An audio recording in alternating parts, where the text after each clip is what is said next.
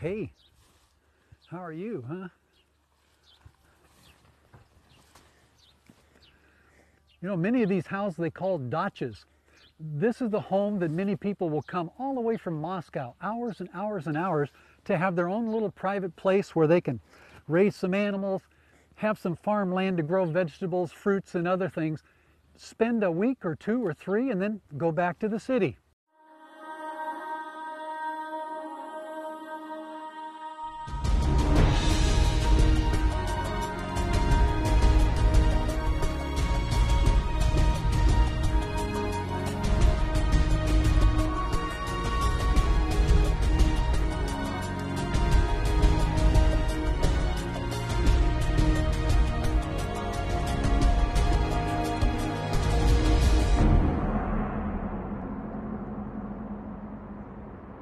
In late March, the snow begins to melt in central and northern Russia. In the city, the snow is already gone. With the bright sunshine and the coming of spring, many dwellers of Russian cities and smaller towns begin to prepare for the new dacha season. Dachas are part of the lifestyle, a favorite hobby for many. More than just a hobby to some, and almost an occupation for millions. It's Mother Nature combined in a unique prescription for stress relief. It's recreation combined with countrywide vegetable and fruit growing. In a country where so many people consider themselves poor, there are tens of millions of landowners. Moscow and other cities are deserted during summer weekends. Most of these people don't own cars, so Friday evening and Saturday morning are rush hours for buses and local trains that carry millions of Muscovites every weekend to their dachas out of the city. Let's open the door in the fence and enter the land of the dacha.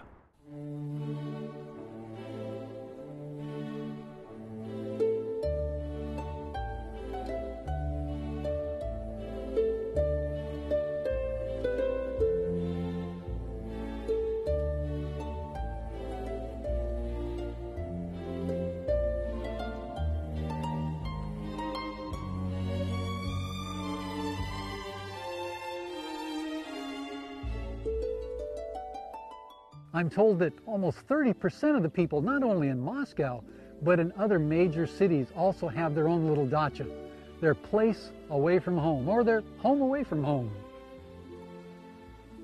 So, what is a dacha? It's just a cabin, sometimes a shack. This is the place where the retired people find the hobby of their life orchards, gardens, farming, where the working people come during the weekends to take a breath of fresh air, to experience physical labor, digging, weeding, and watering plants. The fresh produce grown here make for very tasty and healthy meals.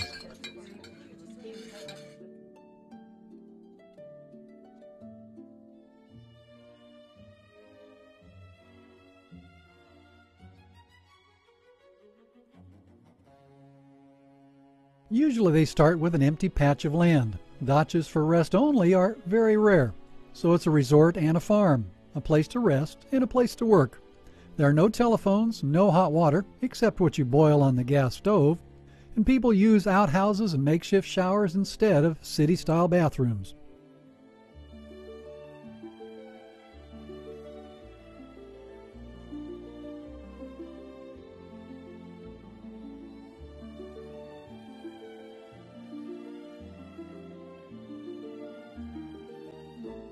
Retired people usually move to the dacha for the entire season, and that season in central Russia begins in May and lasts until October.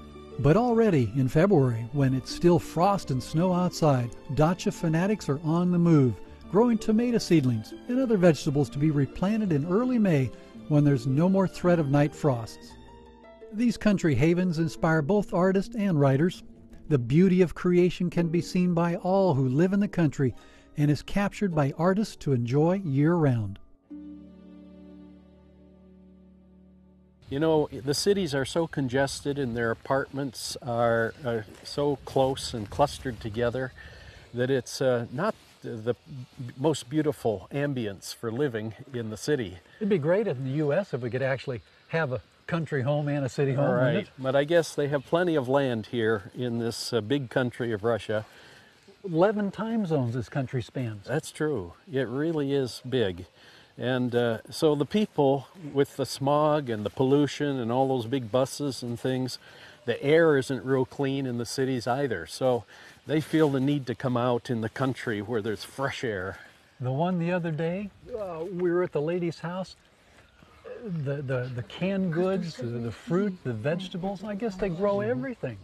Yeah, they enjoy that. They go out on the weekends and sometimes in the summer they spend longer periods of time for their vacation and they grow beautiful gardens uh, like uh, with flowers and vegetables and uh, it really is a nice place of retreat.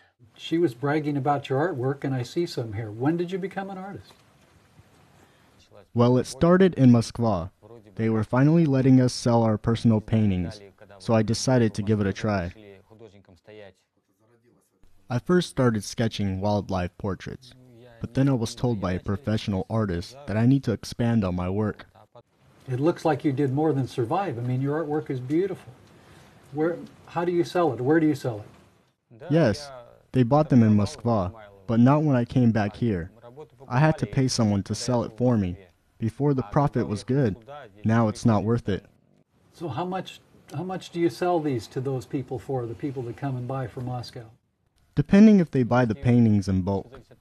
They will come and pick up 10 to 15 at once. They will pay about 6,000 apiece. What needs to be done on this one yet? It needs light right here. Need to make it brighter. And here I need to make it a little darker. And I need to shade in the bird on one side because there's light on this side and the other side won't have light. I just need to finish it up a little. How many years have you been an artist? I've been doing it since 1994. As you can see, AWR is frontline mission radio. Our first priority is to travel where missionaries cannot go. We broadcast thousands of hours each day in 70 major languages of the world. AWR has the capability and capacity of blanketing almost 80% of the world's population. Not only do we broadcast via shortwave radio, but our signal is on over 1,000 FM and AM stations around the world as well. Our podcast subscribers, internet users, satellite downlinks are growing rapidly, evidenced by the 100,000 plus emails, letters, and phone calls we receive each and every year. Yes, AWR is your mission radio. No walls and no borders. For AWR, that means change lives and change hearts around the world because God is using the airwaves of AWR to reach people everywhere. Yellow pipe. Yellow pipe everywhere. No matter where we've gone in Russia or Ukraine, we continue to see yellow pipe. Now we thought, well, maybe this is a gas pipe or something and they couldn't lay it underground because it freezes so deeply. If there was a problem, they couldn't dig it up or this or that. We thought all these different ideas, but no. When we found out it's actually because of communism and during that time, they just laid it in that way or set it up that way because it was cheap. No other reason, just cheap. Didn't care if it was ugly because these are just workers. In Soviet times, one of the most important duties of trade unions was to obtain the land and distribute it among the members of the union. Since everyone was a member of a trade union, everyone had a chance to get the land. Of course, there were differences. The location, size, and quality of both the land and the buildings were different for a worker and the director of his or her factory.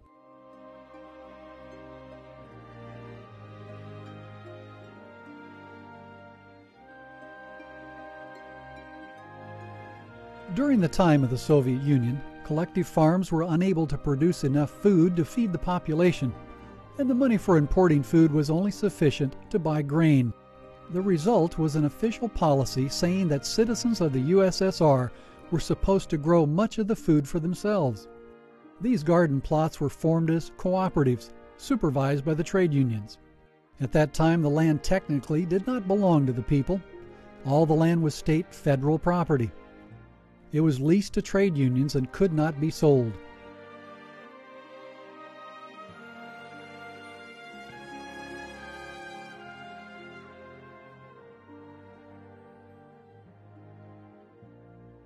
Another serious restriction was that the usage of this land had to be limited to growing things. One simply could not make a lawn on his or her land and enjoy the grass. That would be illegal and immediately would result in kicking the person out from the dacha cooperative and replacing him with a more devoted weekend farmer. No more than one dacha per family was allowed. The typical size of land given by the state to a family was about one tenth of an acre.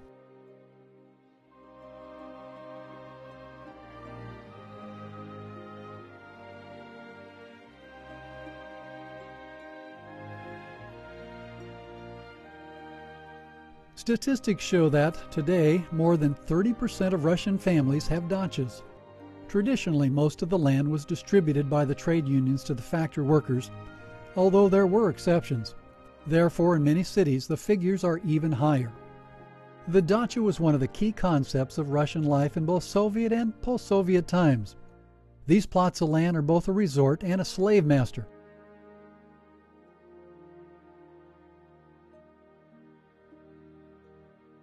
Many of the dachas or country homes are very modest, like this one over my shoulder here. But there are some that are up to a million dollars. And I asked, how can people here afford a million dollar home? They said, well, people here don't make the kind of money you do in the United States, so it seems like it's a Russian secret, they say. No one really knows. You know, it seems like uh, when we're in the city and we're talking with some various people, everything's apartments Right.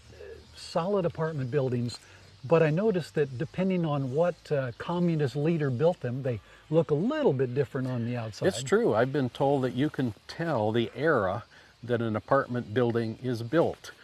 Uh, each Russian leader had his own architectural style, and he had his own architects that planned these apartment buildings. For instance, I've heard that uh, under Khrushchev, the apartments were larger and a little more spacious. And uh, under Brezhnev, it was a little different in another way, and so on and so forth. That city we stopped in yesterday, those were really good looking apartments. Yes, they are. The most modern ones uh, look very attractive. I guess that's after communism though. Yeah, that's true. But but I did notice, especially the well, actually a couple ladies. We were in their apartments. The outside's so drab and dingy. The stairwells were horrible. But you get into their apartment, it's all like a little oasis inside. It's true, yes. The outside is not taken care of very well. It's improved now, I've seen on this trip, where outside they have more flowers and they even mow the grass. I remember uh, when some Russians came uh, to the U.S., and I was teaching at Andrews University, and uh, my wife and I met them at the airport and took them around. And the little girl was looking around and uh, all of a sudden, she turned to her mother and she said, uh, Look at all the parks. And all she was seeing were the mowed lawns of the people's houses. Valera and Tanya, you've got such a pretty little home out here in the country. How long have you lived here? Four years. So this must be really nice to move from a city, at least unless you're a city boy, to come here in the country. Yes, but you know, I used to come visit my grandmother. I came here when I had a break from school as a kid. I always wanted to be here. It's more of a peaceful life here at this location. If your grandmother, this was her home, how many years then has this home been in the family? How many years has the family owned this property? About 80 years. We had a house on this location, but during the communist times, they took our house. This is actually a barn. My grandfather was a carpenter and made furniture and things like that. He actually cut a few windows out. Right here, we had animals lying around. The, the family then lived here before communism. Then they lost a lot of this, but they hung on to the property. They were able to maintain the property itself. Yes, they completely tore the house apart and took it all with them. So the government could do anything they wanted to. Yes, How, how were you able to keep this little house here on the property? well, they only took the things they needed homes, fences, furniture. This was kind of like a little shack. Every house had it in their yard. They figured if they took our home, that would be it for us. So this was the stables. Then they, they made this the stable.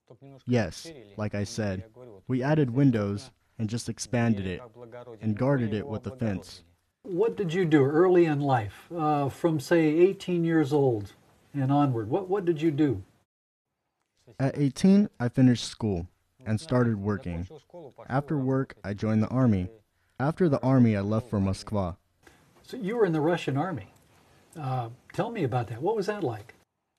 Like the usual get up, physical workouts, breakfast, later, more strength training. We built better buildings and better comfort for those in higher ranks than us. It sounds like you were in construction. Yes, I did. That's where I received my construction profession. Did you have to join or did you enlist? No, I was forced. I never wanted to join the army. What happened after the army? What next? I worked for a factory as an electrician and fixed electrical problems. When I asked Valera what it was like to be in the Russian army, I was expecting a certain answer. But the answer I got was not at all what I was expecting.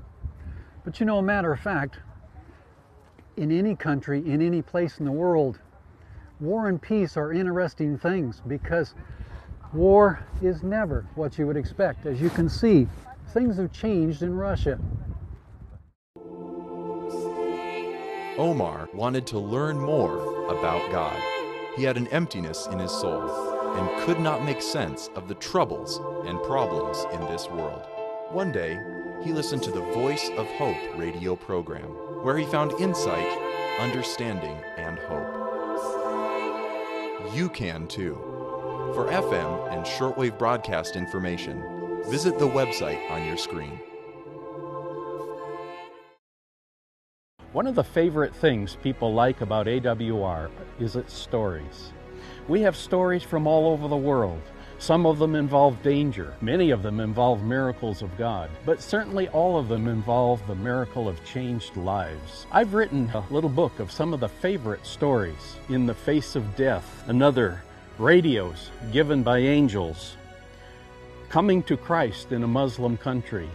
These and many other stories it's simple. Just log on to www.awr.org/storybook and you can download your free PDF version of stories from places where missionaries cannot go. Do it now so you and your family can immediately enjoy these incredible testimonies of changed lives from around the world. So don't wait. Log on now to www.awr.org/storybook. I found the Voice of Hope radio program on my shortwave radio. It was like an oasis in the desert, cool and refreshing. I discovered things I had never known before. Now, I understand God's will for my life, and I have been blessed by walking in God's path. For the first time in my life, I am happy. To find the Voice of Hope radio in your area, visit the website on your screen.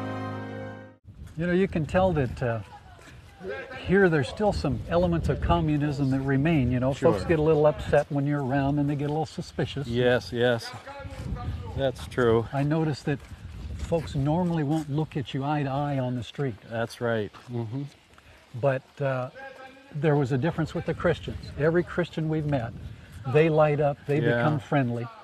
Yeah, they have a certain peace and calmness about them. It's just rewarding to see that. Yeah. What a change in their lives. So this young lady is your wife. How many years have you been married? We were married for four years. We were just going out for two years, and after two years, we decided to get married. And here we are, living together for six years. Now, I know that you're both Christians at this time. Were you Christians when you met? Нет, Well, Valera brought me to church.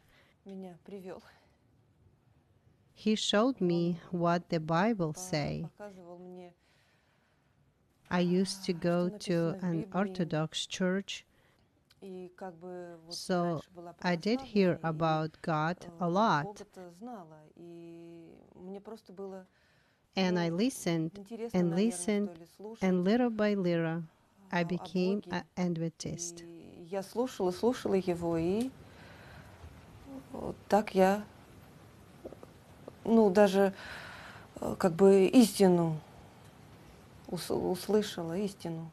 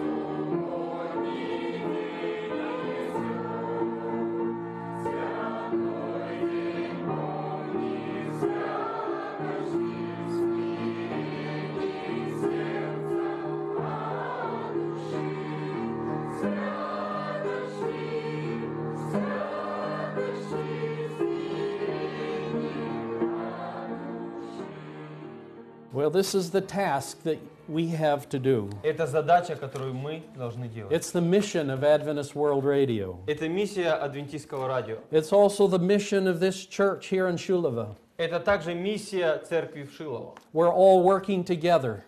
Мы работаем вместе. To share the gospel of Jesus Christ. Чтобы проповедовать Евангелие Иисуса Христа. Because Jesus is coming again. Потому что Иисус грядет вновь. And the most important sign of Jesus coming – И самый главный признак Его пришествия is the gospel going to the entire world.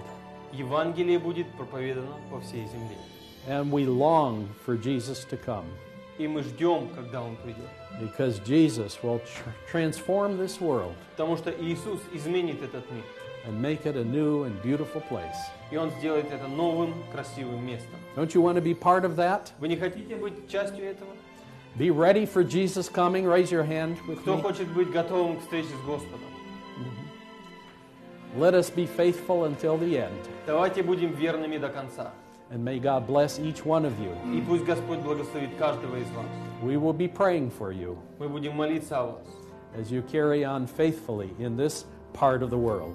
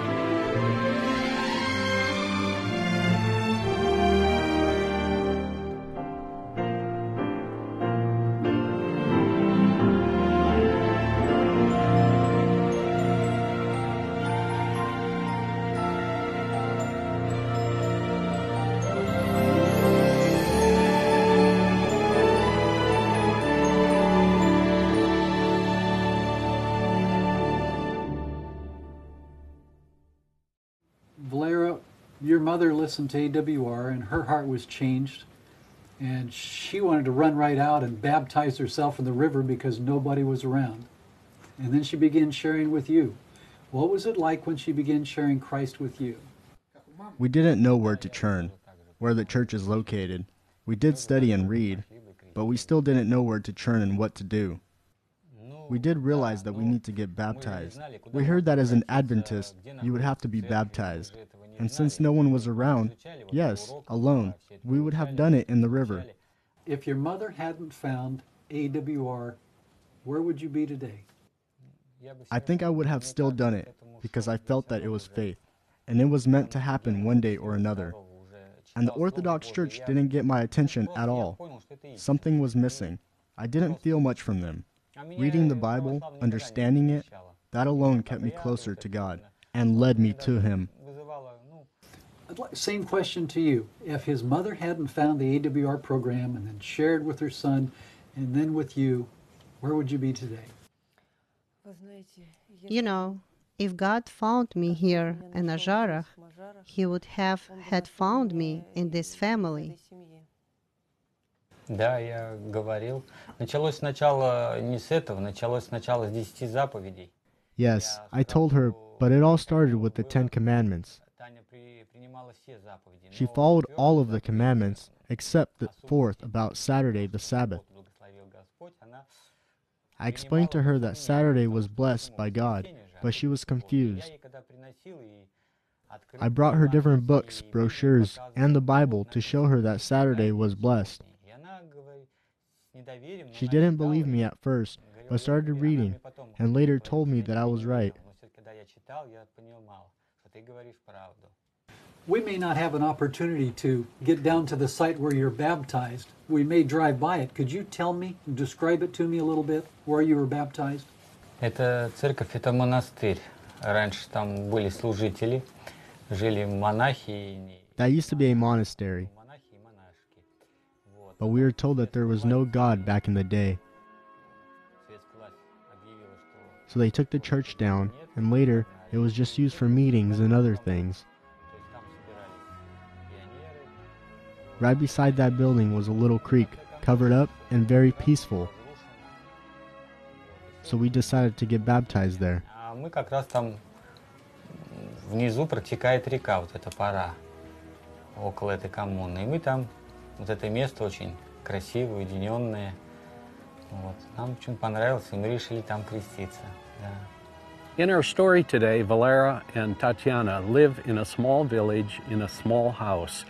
It was a building that had been a stable in times past.